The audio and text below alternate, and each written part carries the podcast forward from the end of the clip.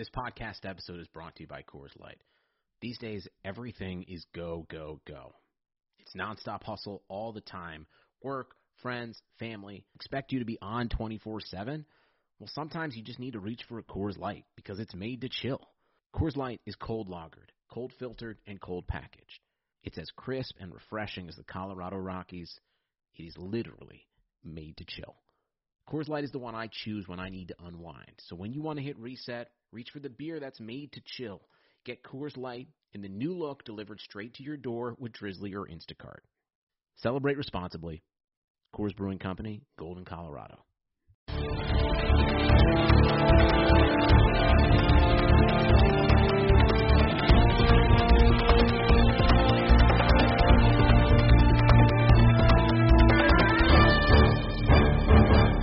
Hello, everyone. Welcome into another episode of Kentucky Daily, a daily podcast covering your University of Kentucky Wildcats. I'm Sean Smith, joined as always on the other side of the mic by my co-host Derek Terry of the Cat's Paws. Derek, we're back at it again.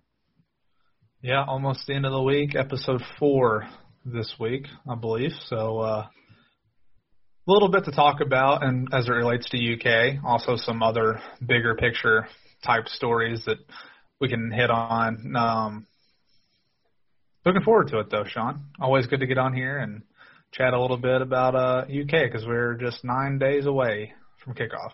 Moving quickly, and this episode, as always, is brought to you by the Butcher's Pub with two locations: one in Williamsburg, Kentucky, one in Pineville, Kentucky. You can visit thebutcherspub.com or check them out on Facebook for daily specials and deals. Today is Thursday. Uh, the Bengals and Browns play tonight on NFL football and it's Thirsty Thursday at the Butcher's Pub. There's ten dollar marg pitchers at both locations, so get out to the Butcher's Pub, enjoy some uh, NFL football. Bengals Browns a rivalry right here, week two of the NFL football season. Uh, so Derek, we are moving now towards college football season in Kentucky, like Kentucky college football season. I, you know, I keep saying moving towards college football season because I've been saying this for weeks that it doesn't feel right to me. But we are finally getting somewhere. Had Vince Marrow on yesterday. I thought we got a lot out of that interview. And now we have some uh, preseason All SEC coaches teams, and Kentucky is well represented on those teams. I think seven players, three on the first team. Derek. Yeah, when I saw that list, I thought, you know, this is not the same old, you know, type of Kentucky where, man, what do you think? Maybe Stoops' first year, you might have had like Avery Williamson. Yeah. Might have been like the only guy on there. Now you've got, uh, like you said, seven. I'll go ahead and read them off here to you. Uh, three of the Wildcats made first team. Uh, those guys, I think you could probably guess for Max Duffy, uh, the Ray Guy Award winner, and then Drake Jackson at center, and offensive tackle Darian Kinnard with a first team honor. So only one on the second team. It was Landon Young, the senior, and then on the third team, um, Sean, tell me if you were surprised to hear this one. Uh, Yusuf Corker. Yeah, uh, but he he was solid last year. Derek. But uh, I think that that sort of is some some love to Kentucky secondary for how good they were last year, especially with their numbers. It's only fitting to have one on there. Also, when you look at a name there, Josh Paschal, just think about that. Two years ago, Derek. I mean, he played what four games that season, counting the bowl game. Was it the last? No, three games. Yeah, that's yeah. right. Middle Tennessee State, Louisville, and then the bowl game. And now you look up two years later, and he's on a preseason All SEC team. So you know, kudos to that young man for battling. But Derek, the key guy on that list to me is Boogie Watson. That's yeah. the guy that I'm circling that he's on that third team. But Eric, we had Chris Doering on in the preseason, talked to him, and that was a guy that he mentioned. We had uh, Cole Cubelic on, he mentioned that. That's a guy, Derek. If he does some things that a lot of people believe, he might find himself on that second team, first team at the end of the season. Yeah, I was just thinking, looking at all these names, like I could see all these guys finishing in the postseason as well. Um, I agree with you on Boogie. I think he's got room to rise on there. Uh, whether he'll be a first team guy, I don't know. He'll have to have a huge season to do that, but I could definitely see him at least back on that third team, or like you said, move up to second. I think he's the guy that. uh I mean, I'm not to say he hasn't been talked about because he has. He's a senior on this defense. He's been around a long time, played a lot of games for Kentucky, but if he's someone, you know, I feel like when we talk about NFL guys, and you might agree with this, it's always kind of about like Landon and Darian, and you know, maybe some guys in the secondary. Based on some of the sources I've talked to, some people think Kelvin Joseph, the transfer from LSU, if he's good enough this year, he might make that leap. Uh, Brandon Echols has been a guy that's been rated as like the number one player on the team by, uh, or the highest graded guy by, I believe it was Pro Football Focus. But Boogie's a guy that I mean, if has a big year, I could see him being kind of a mid round draft pick, third, third through fifth round, something like that. Have a really good spot to make a roster. And it goes back too to what we talked to Coach Marrow about yesterday is when you see guys from Kentucky have success in the NFL, it has to sort of change the mindset of these pro pro franchises to maybe start looking at more guys from Kentucky, Derek. If you if you get some successful guys from that program and you know they're being prepared, I mean Kentucky's no longer a doormat program in the SEC. There there's talent all across that roster that and there's professionals, future professionals at probably every class on this roster.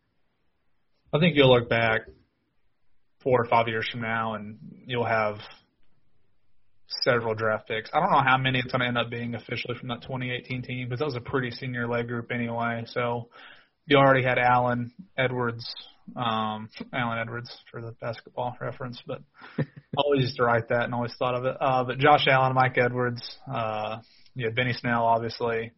Logan Stenberg was on the 2018 team. He's already been drafted. But the point I'm trying to make is come, you know, once all these guys' eligibility is gone, you might end up looking up and you could have 10 plus draft picks who played on this team. How, how big of a role they have this year, who knows? But uh, all seven of those guys we just named, like, are probably going to get a chance to either be drafted or get signed as an undrafted free agent. Like, I can't look at any of those guys and think he has no professional future. Like, I think they all do. And then in this underclassmen, like, you don't think J.J. Weaver with that kind of body is going to get a chance? Uh, you know, on the defensive line, Quinton Bohanna's not even listed on here. He's probably going to be a draft pick. So they've recruited a bunch. I remember, Sean, that was kind of the thing there for a few years. It was like Kentucky didn't have a draft pick at all. I think Stoops is like, what, 2016 and 2017? I don't know if they had a draft pick, did they? So, I mean, this is a recent They- thing. But it always felt did. like if you listen to them, they would say, this will be the last year that we won't have anybody. After that, it's going to be, I'm speaking to the coaches when I say this, like, all it pretty much took was getting their guys in there, and then they could go from there, you know, not having anybody to every year three, four guys you think could get picked. Yeah. Now I ask you this too, staying on the NFL potential and who gets there, you know, from from each position group. I'll ask you: is is there a position group that you think needs to start producing more pros? I mean, obviously, wide receiver have other than Lynn, they really haven't put one there, right? That is stuck. I know Jeff Badet did agree to a deal with uh, Washington today. I don't know if I see any on on this year's roster. Um, unfortunately, for someone like Josh Ali, he just hasn't had many opportunities on tape to show what he can do. Um, and I've just got to think, going back to Garrett Johnson, if he wasn't a guy capable and he was a guy who actually put up really good college stats, um, I felt like had at least measurables that could have given him, given him a shot. If he couldn't crack a rotation, I find it hard to think that Ali at this point could be a guy, but they've recruited some good wide receivers. Um, you look at this class they just brought in, I like it a lot. Khalil Branham, uh, Ernest Sanders, Drennan, Tate, or well, Tate Crooms was in last year's class, but um, Isaiah Cummings, I guess the other one out of Louisville. All those guys are are good prospects. We'll see what they develop into. Uh, but it's not just wide receiver. I mean, they have a bunch of positions that could stand to have some guys taken. I mean, it would be good if Boogie could get picked because that's two outside linebackers. Um, we'll see about, you know, I think Weaver and Wright down the road both have opportunities. That's the same position that Josh Allen played his senior year. So, you know, really up until last year with Stenberg, I think the only other offensive lineman that even had picked this century, or uh, almost this century, was uh, Larry Warford. Or yeah, so you know it, they they could stand to send some more guys to the league. That's for sure. It's nice that they have guys like Allen and Snell who both play um, positions that can put up a lot of stats. So those guys will be good, good players for them in that regard. And so is Bud Dupree. It's kind of hard to it's hard to remember that he was with Stoops there for a few years since he wasn't a Stoops recruit, but still guys UK can use to to sell uh, on the recruiting trail. the number of players on the first team for Kentucky. So Kentucky has three. As it compares to the rest of the SEC, Alabama has 10 on their team, but Kentucky has three. Auburn two, Florida two, Georgia two, LSU two, Tennessee two, Mississippi State one, Missouri one, and Texas A&M one. So Kentucky has the second most first team selections, Derek, out of all the from the coaches team, behind Alabama, of course, at ten, which is a big gap, but still, that's pretty cool that they have the second most. Yeah, I mean, overall, top to bottom, seven guys. That's that's up there in the league, and it tells you that the preseason expectations just aren't focused in Lexington.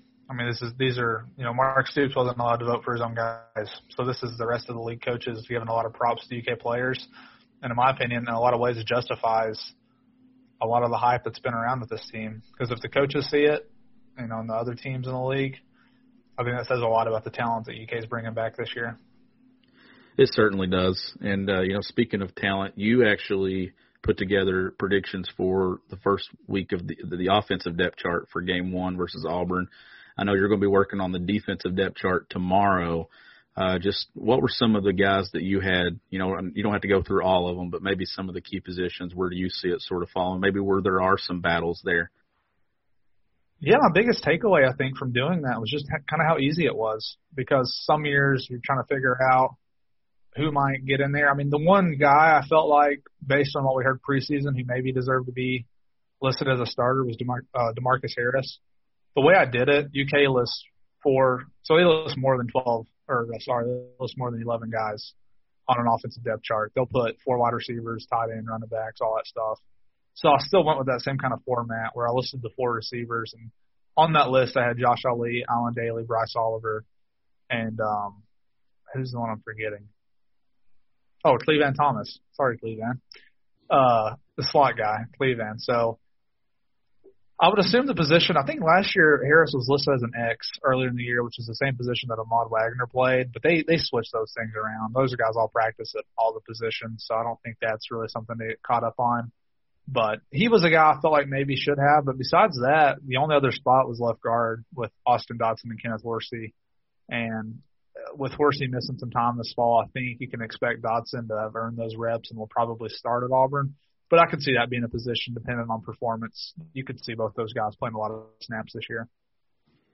And you will get to the defensive depth chart predictions tomorrow. But Derek, there, there's one guy on that defensive side that is a monster compared to what he was his freshman year.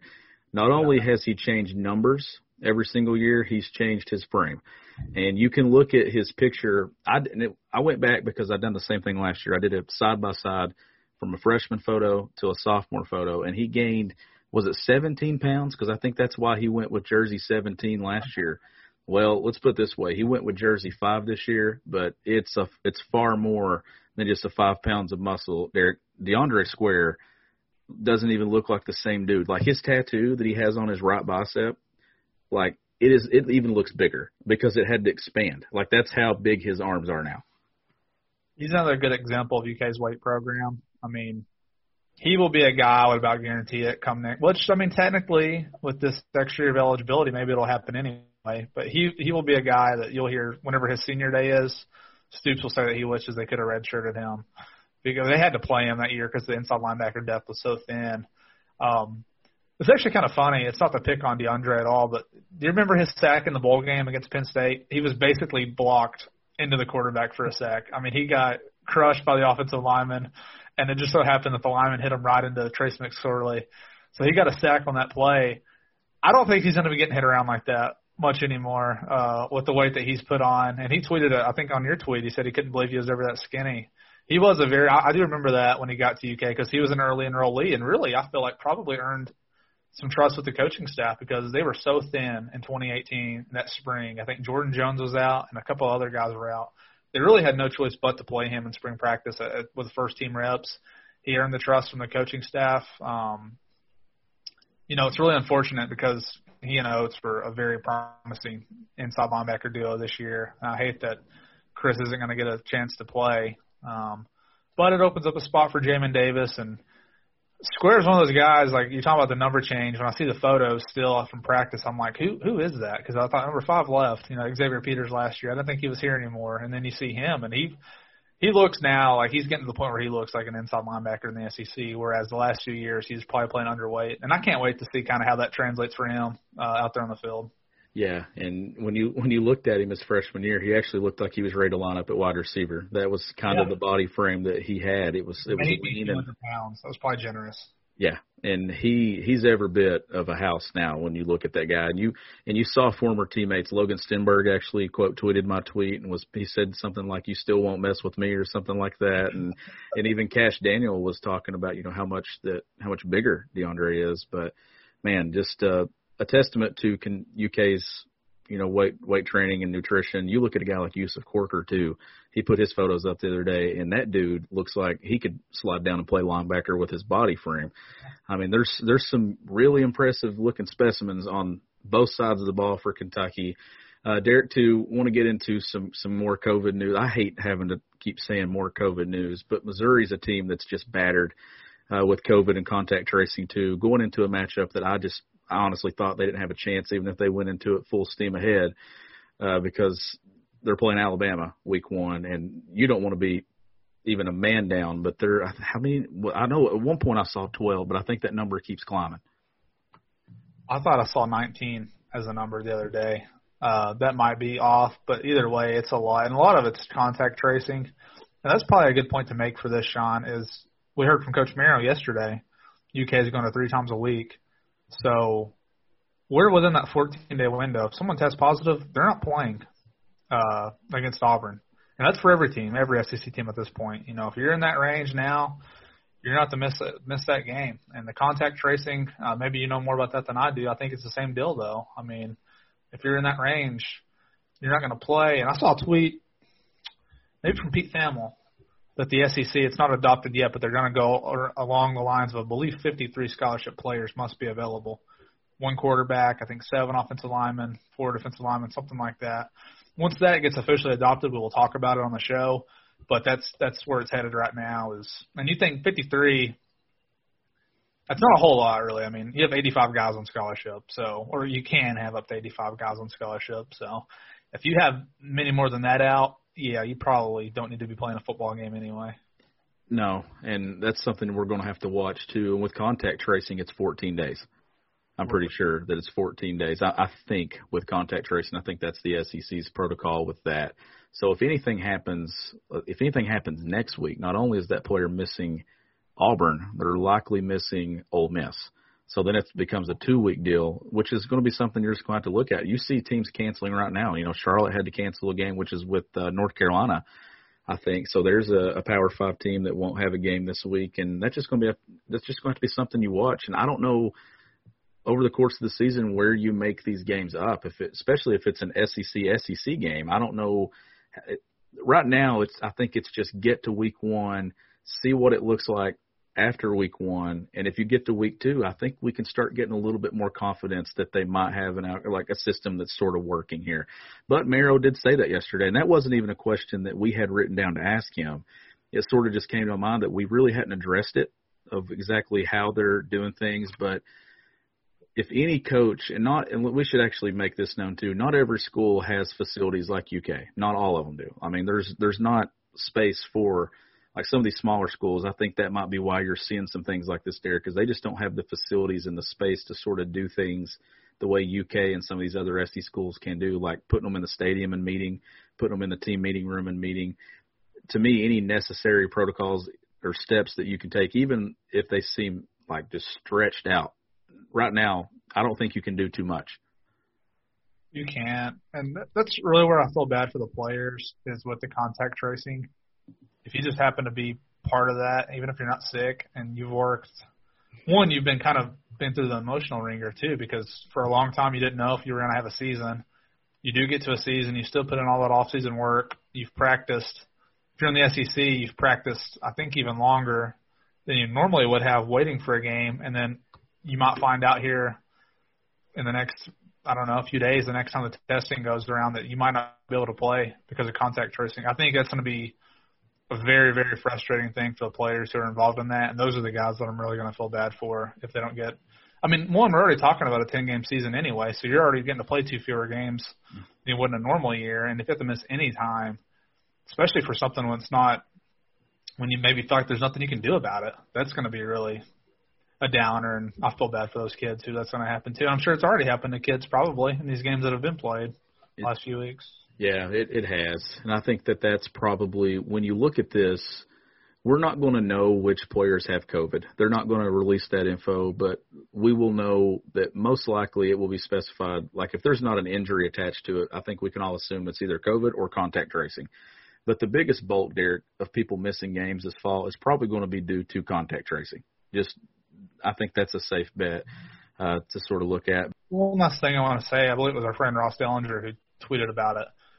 With whatever the new Big Ten advancements, whatever they got to make themselves feel better about their test, I believe the thought was, and I don't know the details of this, but the thought was whatever test they had, they might be able to catch if it is an active case, they might be able to catch it before it's contagious or whatever, and it would more or less eliminate the the contact tracing period, which would be uh, sounds like that's what's getting everybody. It's not really the amount of cases; it's just that people are having to sit out. I mean, that's the big deal at Tennessee, big deal at Auburn.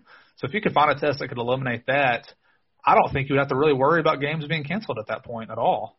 You wouldn't. If you can get that far ahead of it, and then you can sort of manage it, you know, and not have those guys like right now. I mean, it just comes down to like you've said multiple times. You can do everything right and still get this virus, and you could be in a situation where you're just having to be contact traced and still not contract the virus. So there might be ten guys sitting out a game and they might never even get COVID. That's the that's the thing that I think that's frustrating about it and we're with each passing week, Derek, I think we're going to learn more about this. And really, we don't really know how it's going to go until they do play a week.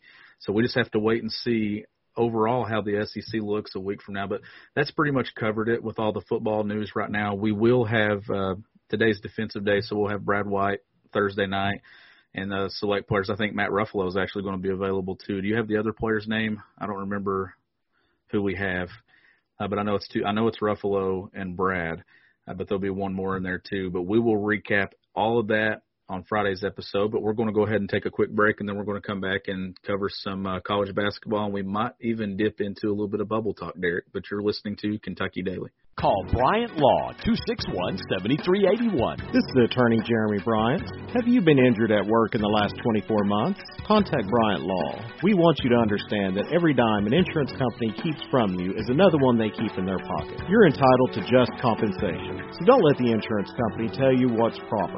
After all, you're the one who has been injured on the job. I'll evaluate your case and tell you the truth. Call Bryant Law in Corbin and get what you deserve. Visit online at jeremybryantlaw.com.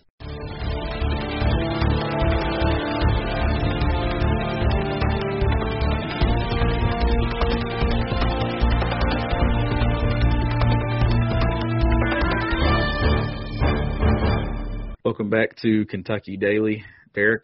The NBA bubble really had some exciting games Tuesday night. We didn't get to talk about it on Wednesday's episode because we were with Vince for so long and just kept it to football.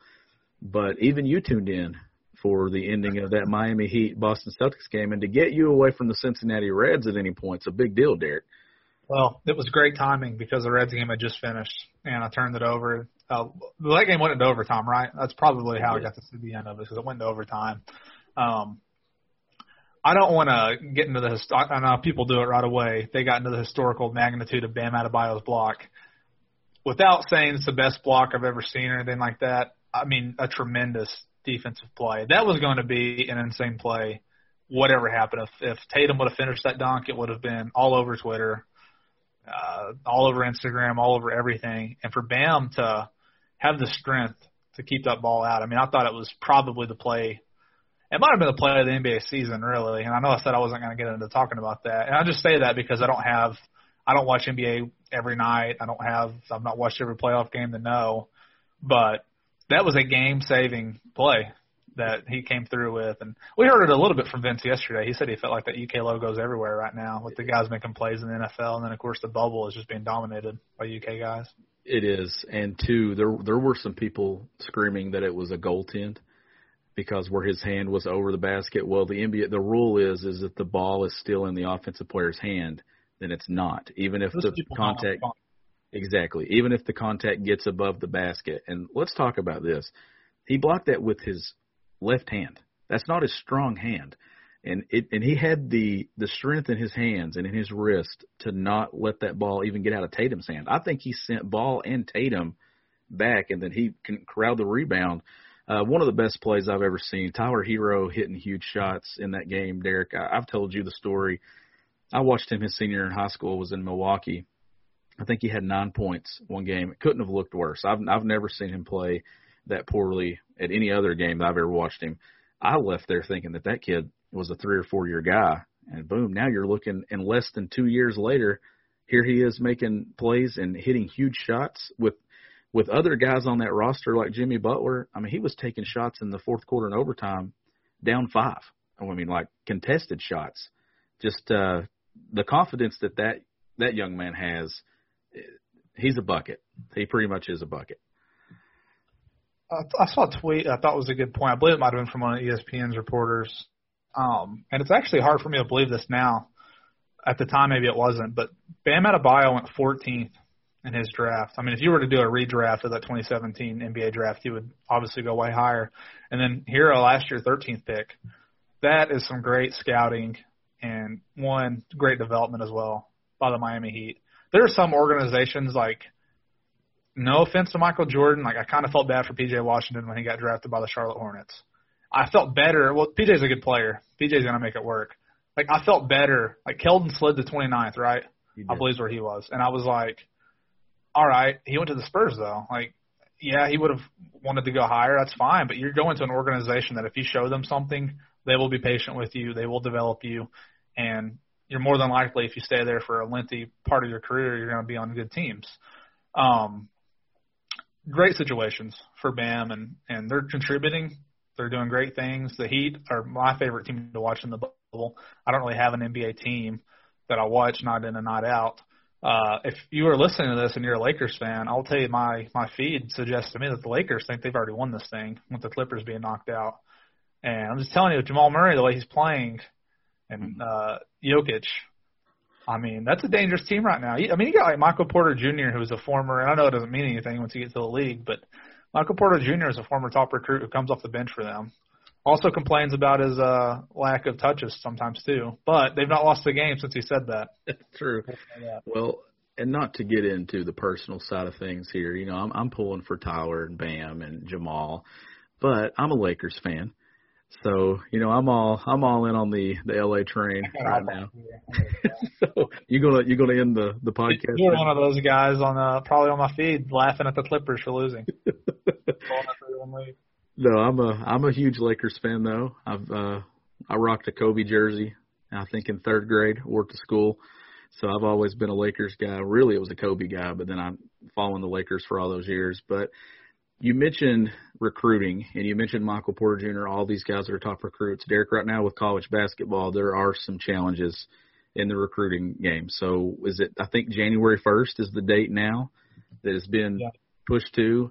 Uh, Derek, when you're looking at a Kentucky basketball recruiting class that has Nolan Hickman, uh, you've seen them throw those offers out in recent weeks. Uh, Skyy Clark's name possibly reclassifying, Hunter Sallis. It sounds like uh, there might be getting Hopkins a, a decision from him pretty soon. I know uh, Jack Pilgrim talked to his dad recently about that and said a decision should be coming in what recent I think here in a few weeks.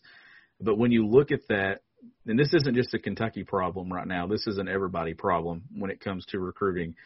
There's a significant disadvantage right now with that being delayed till January. So you've essentially missed what? That's 10 months of no in-person recruiting or nothing on campus. Yeah, yeah, these kids for, and that's what we tried to ask Vince on the football side yesterday. Is I mean, it's not even so much. Whenever I think of this, I think of okay, school kids can't visit schools, so no official visits. But it's I mean, it's even deeper than that. There are no for football, for example, there are no in-home visits with a head coach coming in trying to sway you at the last minute. I mean, I think that's going to lead to a lot fewer flips, honestly. I mean, you might still have some people change their mind, but when you've been locked in with the school for a while and you can't really do anything else besides text a coach or FaceTime them, I just it's gonna take one hell of a recruiter to try to flip you at that point. And with basketball, I think it's a little bit easier for UK just because the brand. I mean, of course, you want kids and their parents to come to campus, feel comfortable. You want to get to see them in person, maybe verify some of those measurements you've heard on them.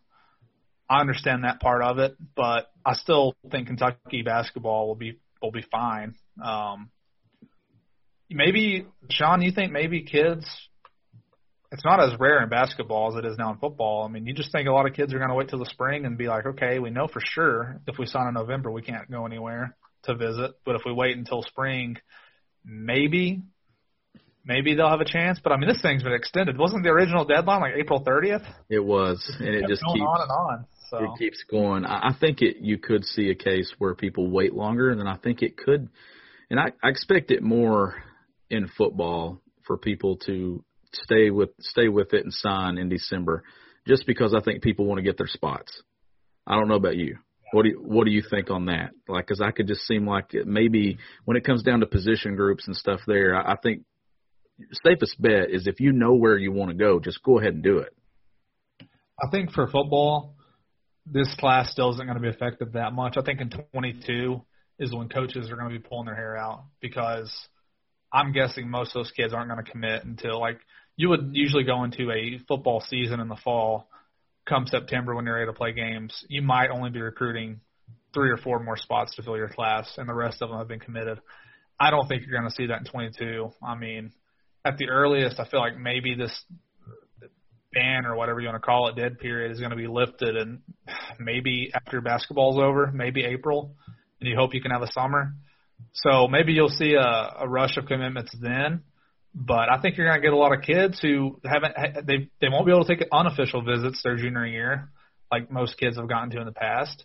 They you know haven't gotten to if they get to take their official visits, I'm telling you they're going to do it. So you're going to have a bunch of kids who next the 22 uh which will technically be in December of 2021, you will see I think a ton of signing day commitments. And it will be wild from our perspective covering it but I think it's going to drive the coaches crazy. And then hopefully at some point, you know, if this ban is lifted in next April, 23 should be fine then. And I think you might see it go back to a more normal routine. But these next, I don't know, I would say 14 months or so in recruiting for that 22 class, I think will be pretty crazy. And on the basketball side of things, I think your your best friend would be to not get hit with a lot of early – you know, exits to the NBA. Like if you could get 50% of your roster back, it's probably a big deal. And I, I think Kentucky, uh, you never want to assume, but I think Kentucky has a basketball roster, Derek, as long as everything. I mean, you know, Terrence Clarke, B.J. Boston, those guys are probably out the door, but there's there's a solid group of guys there that probably will return for their sophomore year, and I, I think too they feel they probably feel pretty good about a couple of guys in that 21 class that maybe we don't know how good their their situation is with Kentucky, but I'm sure that Cal and those guys have a plan.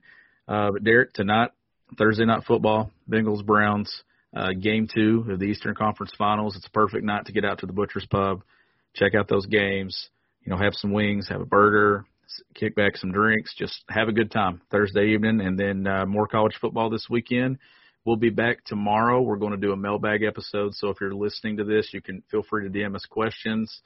Uh, I'm going to put out a tweet here shortly, Thursday night. We'll get some mailbag questions there.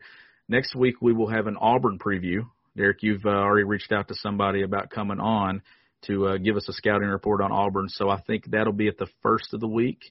And yeah. then uh, we got some other episodes planned as well. There's a couple uh, couple of names from the SEC network that I'm looking to schedule with to get some episodes next week. So we hope you're enjoying the mixture that you're getting with guests, uh, just us sort of bantering back and forth, and then we we always try to have at least two guests a week. Some weeks we might even have more, uh, but just uh, stay stay with us, keep subscribing or keep downloading, keep leaving reviews.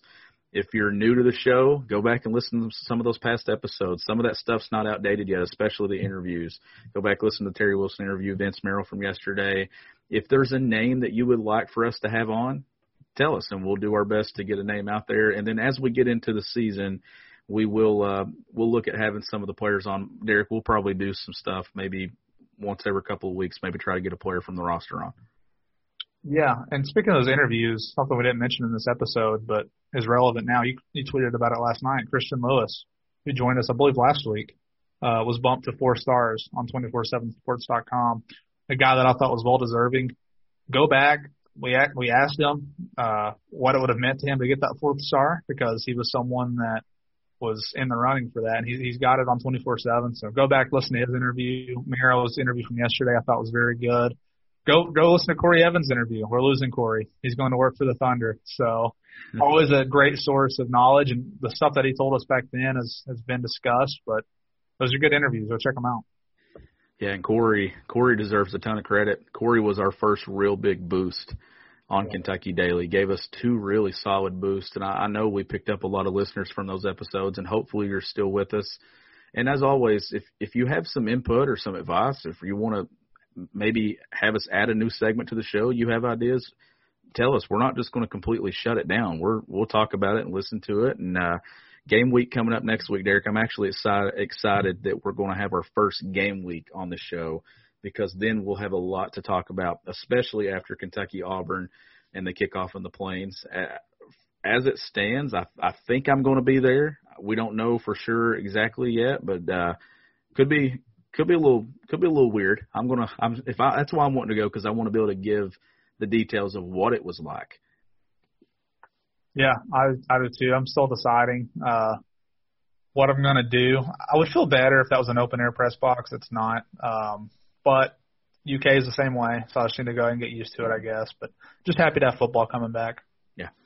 Yep, happy for it to be back. And like I said, mailbag episode tomorrow. We'll get to at least if you if you send in five or six questions, we'll do our best to get to all of them. We'll have a segment there, and then whatever topics happen Thursday night, Friday morning, we will discuss. And if anything breaking happens, we will make sure that we get it to you in a timely frame too. Just keep listening to Kentucky Daily. Subscribe, listen on Apple Podcasts, Spotify, Podbean, wherever you listen. If you're interested in advertising, feel free to DM us. You have our information. You can find that in the description of this podcast. This has been another episode of Kentucky Daily. We'll catch you next time.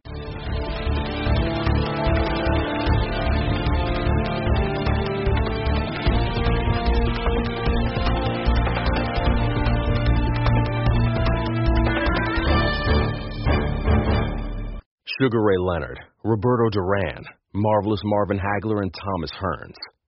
Legends, whose four way rivalry defined one of the greatest eras in boxing history. Relive their decade of dominance in the new Showtime sports documentary, The Kings, a four part series premiering Sunday, June 6th, only on Showtime.